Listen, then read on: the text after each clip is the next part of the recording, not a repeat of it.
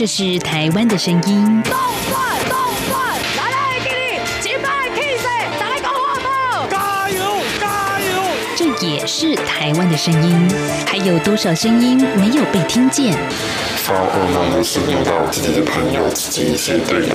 自己的代。未来您打算在台湾定居吗？可以的话，当然定居嘛。这边怎么说也是一个民族自由的地方。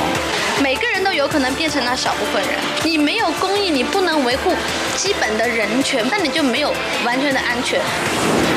在这狂乱的年代，思考让我们自由，就要听晚报，听见新闻之外。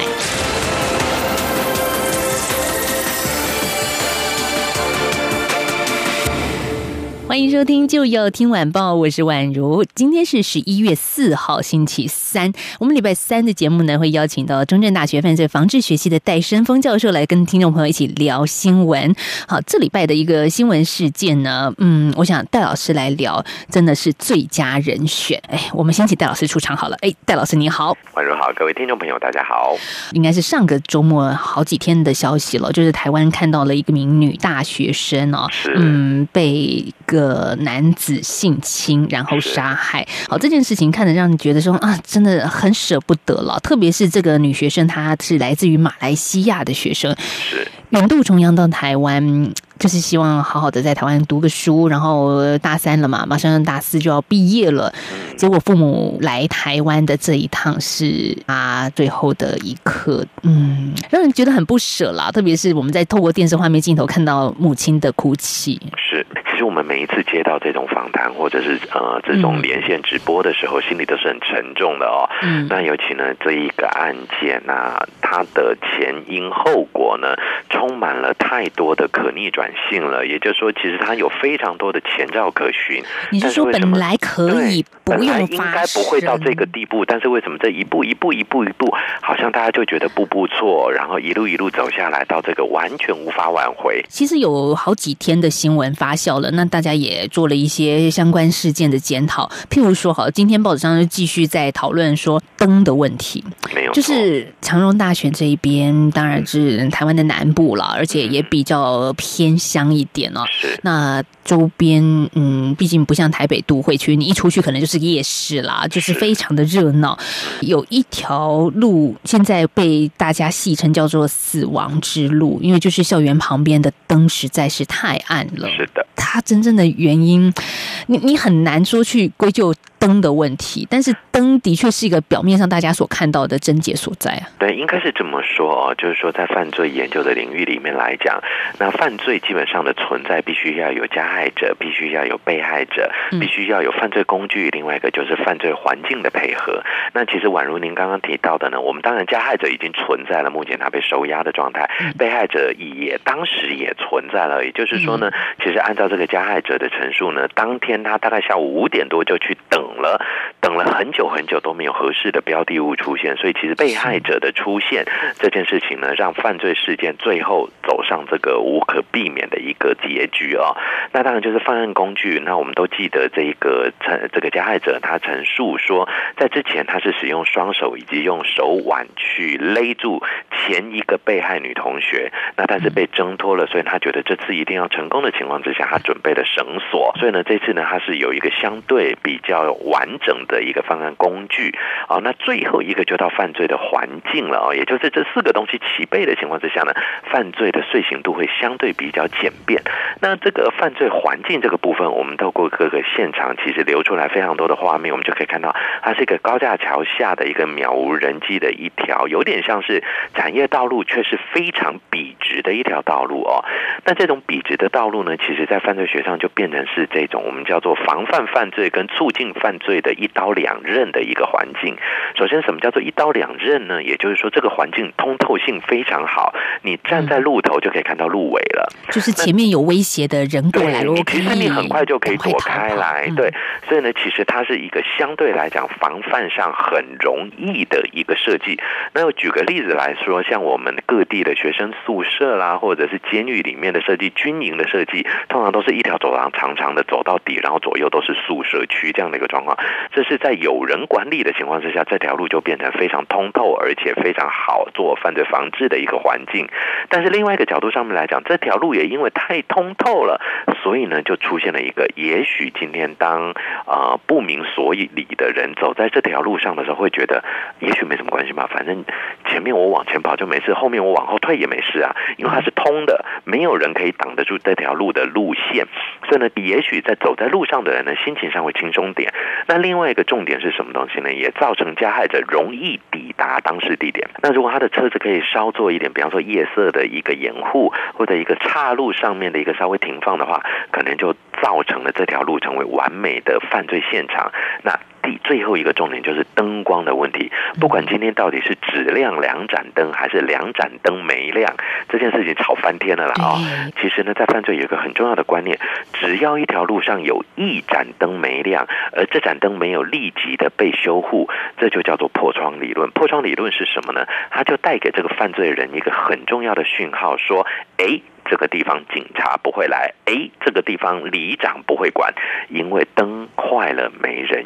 修。不管是两盏没亮还是两盏只亮两盏，都是一样的意义。所以呢，就代表我们给这个犯罪人一个 sign， 一个讯号说，哦，各位好朋友们，这个地方呢警察也许会来，但是呢至少公务局不来巡了，至少呢路灯坏掉没人管了，至少呢这个地方是个危险的破窗，而这个破窗就造成了犯罪人呢他想在这里做犯罪的一个高涨的情绪的诱发，那他就选在这个地方了。对，所以现在我们的关键点并不是在说那个灯到底几盏没亮的问题，对，而是只要有没亮就有问题的问题。所以有时候去看新闻焦点会失焦哦，大家会觉得说，那到底怎么发生这种事呢？几盏灯没亮啊，对，然后大家就在吵到底几盏灯可以看得到，可以看不到什么？这根本不是看不看得到的问题，而是当有灯没有亮的时候，它的整体环境的破坏性呢，就足以代表这是一个适合犯罪的现场。所以在环境这个部分呢，最后的一块拼图就被拼上来了，治安的死角，没有错。不过现在我们也看到，当然政治人物有时候也就是头痛医头，脚痛医脚啦。就是说，这次有些灯没有亮嘛，是因为地方缴不起电费，所以避免这样城乡差距。换个路径来讲，政治人物哈，其实头痛医头，脚痛医脚，倒还好，还算医对了。还有最惨的是头痛跑去医脚啊。这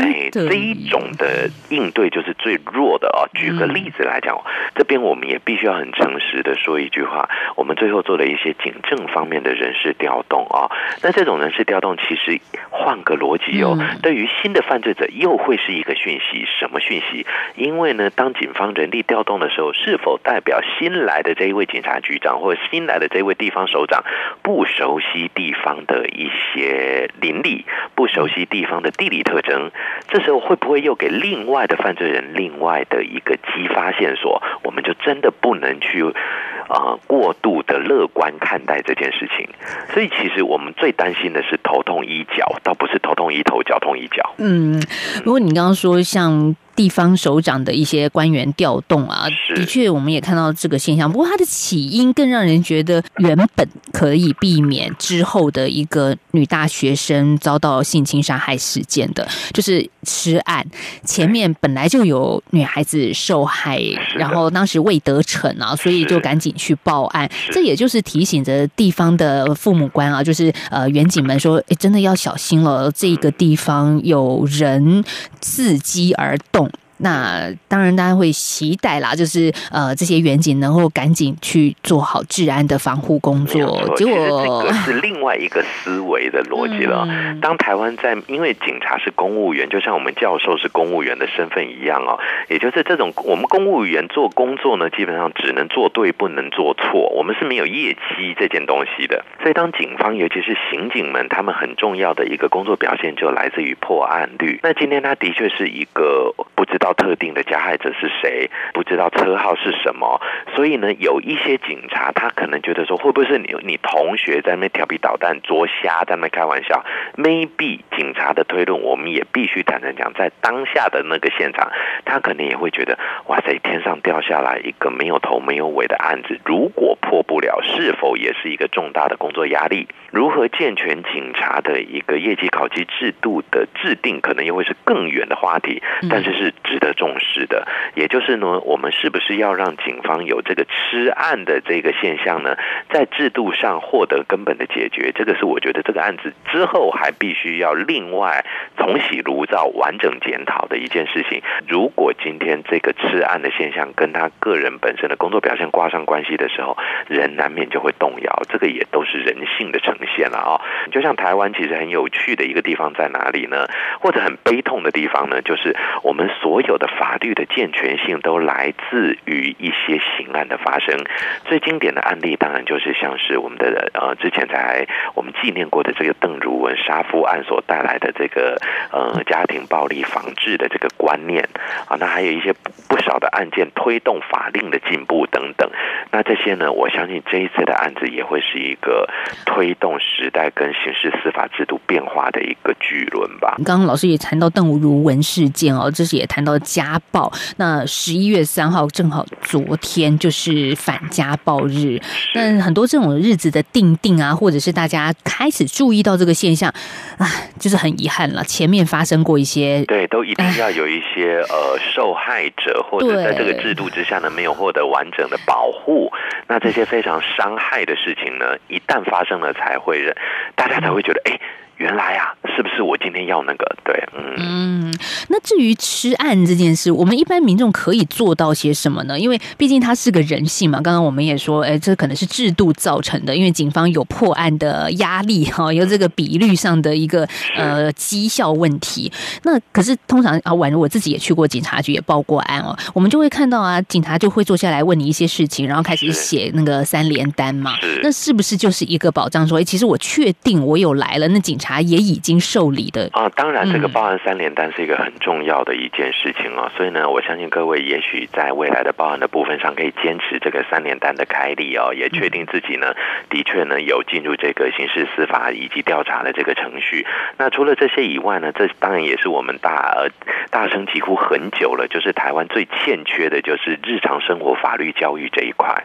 那我们也发现有不少的律师，就像我们现在中正大学的法律系也在推广这种普罗法律教育，用浅显的方法来让那个一般市民们了解法律到底是什么，法律人在做什么，那我们可以怎么样的运用法律。但是我们后来发现，法律人眼中的普罗知识对于普罗大众来讲还是犹如天书一般，这个可能是一个知识量上的落差哦，所以呢，我相信也希望各位听众朋友们听了我们的节目之后呢，或多或少自己也能够有一些法律知识摄取的一些热情或者是一些动机，多了解一分，自然就能够多知道该怎么因应一分这样子。这一次的女大学生命案，其实也我们看到了前一位的女性学生，她也有去报案，但是没有完成这个程序，所以后续就没有积极的侦办行动了。那我们这个阶段其实也跟大家总结一下啦，这个头痛医头，脚痛医脚呢，的确是现在啊，我们不管是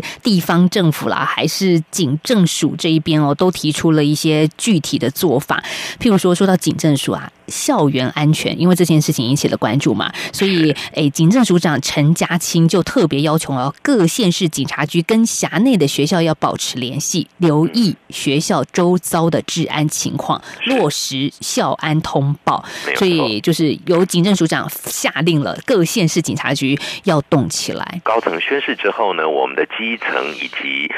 当然基层最重要就是警察的在地远景怎么作为之外，另外一个我觉得更重要的是，我们一般市民的警觉性也要配合的上来，这个才是一个整体的一个社会安全网建立的目标。接下来宛如真的心理中想问戴老师一件事情，就很多事情发生，特别是在女性的身上，大家会有一种归因，就是那条路那么暗，你干嘛走，或者是你为什么穿成这样，所以你被欺负。好，这个就是让人觉得很伤痛的一个归因了。我们下个阶段再从一个比较心理跟人性的层面来探这件问题。一起听 Day of Future 台湾之音。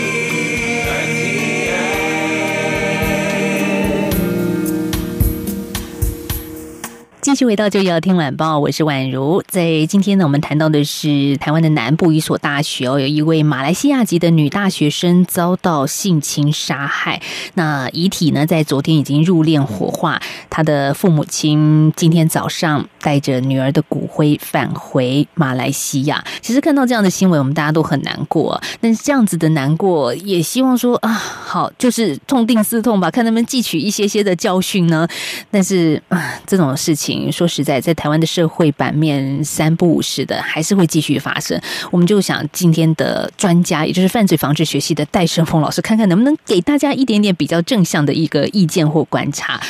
好，那戴老师，这个事件发生之后，我们也看到台南市长黄伟哲就提出说要有一个点亮偏乡计划，也就是我们上个阶段所说的这个路灯啊，好，要架设足够，还有监视器，好，要让大家有安全的道路。这个思考基本上在我们的犯罪的几个要素里面呢，就这个提高犯罪成本这件事情来讲上面呢，我们不能否定它的成效，也就是让这个地方呢让人感觉这个是被维护者的状态的时候呢，其实我们就会知道犯罪人就会选择避开这样的一个地点。但是犯罪人避开这样的地点不代表其他地方就安全了，所以呢我们今天要点亮所有的灯，那除非今天台南到处都装灯，对不对？那这样也不符合环保的概念。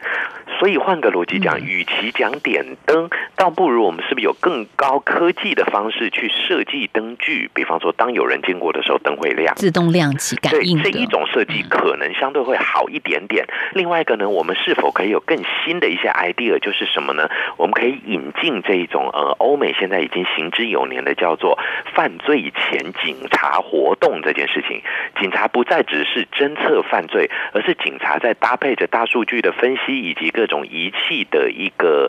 高精密度的仪器的情况之下，它可以预测哪里可能会有犯罪，然后先去做巡逻，以降低犯罪，让犯罪发生于无形，也就是不发生，而不是让犯罪发生了再来侦办及处理。这些都是呢更高科技的做法。那这个高科技是什么呢？比如说有车子鬼鬼祟祟的在那边来来回回，就可以用什么侦测到吗？对，我们可以举个例子来讲，像现在台湾绝大部分的车子都有装这个 ETC 系统，那我们的监视器呢，台湾的监视器也是全世界数一数二多的哦。那其实呢在在韩国就有这个做法，他们会针对什么东西呢？常经过这条路线，因为我们都知道以乡村偏乡地区来讲的话，经过的车辆呢基本上都是固定路线比较多，就是住在附近邻里的人。那如果在一个奇特的时间点内，那这些车辆呢经过或者是停留或者是徘徊，那这时候呢在地警察局呢就会得到这个车号的讯息，他们可以提早的去巡逻或者去做盘问等等的。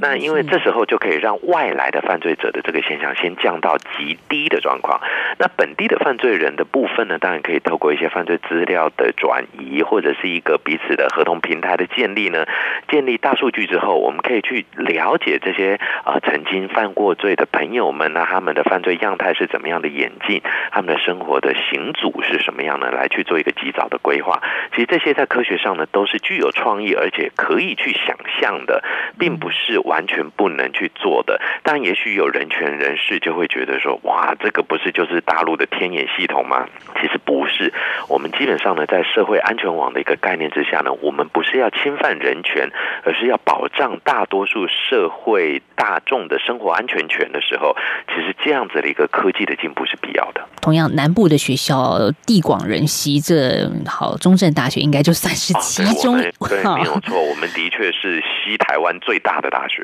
哦，西台湾，哦，对，对，东台湾西部东华大学，那个大到不可思议的地步，真的非常的美哦。然后对，是我们中正的劲敌啊。好，不过警政署现在说要维护校园的安全，学校这么大，而且必定到了晚上可能还有认真的学生在研究室里面做研究啦，会比较晚归晚回家，或者不认真的学生在校园里面闲荡啦，这也都有。哦哦，是好。那这么大的学校，你到底要怎么做治安的维护呢？晚上总是有一些地方比较黑暗，难道我们就说女生你就不要往那边走就行了，是这样子说吗？哦，当然不是哦。所以呢，其实呢，就像宛如您刚提到的，这个很多的网友啦，或者是网络上面的说法，就是说这个女生啊怎么了，当有类似的事件发生的时候，大家第一件事情，也就是最便宜的一件事情，就是先检讨被害者。所有的人都会讲说，反正你不过去就没事了，第一点。第二件事情，很讲说啊，就像我们一些就是无良网友们，甚至会去嘲笑穿着或长相等等的这些部分啊，我真的要严词的谴责这些网友们，你们的任何的键盘上面的行动都是不正确的，甚至有违法的嫌疑的。那其实呢，犯罪的被害者在我们犯罪学的理念上面来讲呢，其实只要犯罪加害者有心想要加害任何一位被害者，这位被害者都有高度被害的可能，因为被害者不知道有人要加害于他，你再怎么样的提高警觉都是没有任何意义的，因为提高警觉这件事情是针对理性的人在做的，但是犯罪人通常在犯罪当下的这种机动性，或当他决定要做这件事情的时候，其实是完全没办法防备的。所以我们又得看到加害人的这个部分哦，特别是起案件是涉及到性侵。那台湾在昨天也有一个讨论，就是强制性侵犯的一个治疗，无期限的治疗吗？这样子是不是违反人权呢？是不是合宪呢？这又是个大灾问了啊！对，没有错。其实呢，与其讲我们讲到无期限的治疗，这5个字本身来讲就已经充满了争议性了。现在我们在争论的一个叫做刑后强制治疗，这个就本身来讲也就有法律上面的一个疑问了，就是如果今天是个性侵害犯，然后呢我关到监狱里面去，时间到了我自然会放出来，除非我是执行死刑完毕或者是完全无期徒刑的啊。那这样的情况之下，在无配套的情况之下呢，他们最后还是会出来以后，那很多人就觉得干嘛把他放出来，一定要让他再关，可是没有法律的理由啦，那怎么办呢？我们就想出一个方法，是不是有刑后强制治疗，就是他关完了，所有的刑期都结束了，我们还能强制他接受治疗，这个本身就已经有极大的法律上的争议了，更遑论所谓的终身治疗这件事情。所以呢，其实这个就是我们的社会共识跟法律的制定以及各方面的配套一定要完整以后才能够执行的一件事情，就是他要在哪里接受治疗，那他治疗到底成功与否由谁来判定，他回到社会以后，社会怎么样衔接这样的一位被判定为治疗成功的一个朋友，这些都是很重大的问题，也是很具高度专业性的问题。没有错。好，如果我们必须说没有到达这样子的一个程度，因为毕竟是侵犯他人之身体的状态啊。那偷窥呢？偷看人家呢？这也是一个，当然我们在之前的节目有谈到南韩的 N 号房事件哦，也让人很发指的一件事啊。没有错。所以呢，其实呢，这些偷窥或者是跟踪啦，我们现在比较常讲，就是说，其实他可能做的更多一点，就是他就跟踪这个漂亮的小姐啦，或他心仪的对象啦，远远的跟100公尺看到你就好了，心灵上觉得很安慰，这样子，远远的守护着你。但是，一听我就觉得，身为女性就好可怕。对，但是其实换个逻辑来讲，这些画面好像早期的爱情电影都蛮喜欢演的，男主角远远的看着一个女孩子，或者是早期的那些什么。武侠小说里面也会讲，喜欢不一定要明讲，我们可以远远的爱着他就好。但是呢，随着时代的演进，这种远远的爱其实基本上都是法律上面我们不一定能够被认同的行为了，甚至它有恶化成为犯罪事件的可能哦。所以呢，其实渐渐的我们应该要知道这件事情，随着法律不停的修正跟变化呢，其实这些性犯罪或者是性所带来的一些偏差行为等等，本身就具有法律要滚动式修正甚至与时渐进的快速修订这样的一个需求。所以像跟踪这件事情已经有法去，我们现在法还放在应该还在行政院哦。所以跟踪我去报案，警察说实在他也无能为力，他现在只能给你一个比方说就是有点像是那种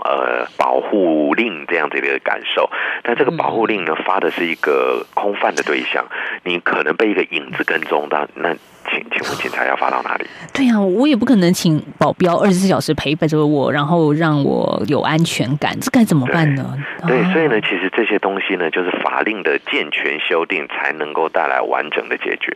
意思是说等下一个命案吗？啊，当然我们绝对不希望这样的发生，所以呢我们才会希望呢，头痛不一定要医头医脚，而是头痛脚痛一定要去医到脑，也就是我们的法治制度这个部分呢，它的健全性跟完整性要及早的推定，而不是单一个案件单一的指责，或者是一个单一的一个案件结束了，哦，判完了，好，枪毙掉了，枪毙掉没有了，然后就觉得结束了。其实呢后续的变化随着我们人类行为的多样化的呈现呢，才会是新的问题会不停的出现。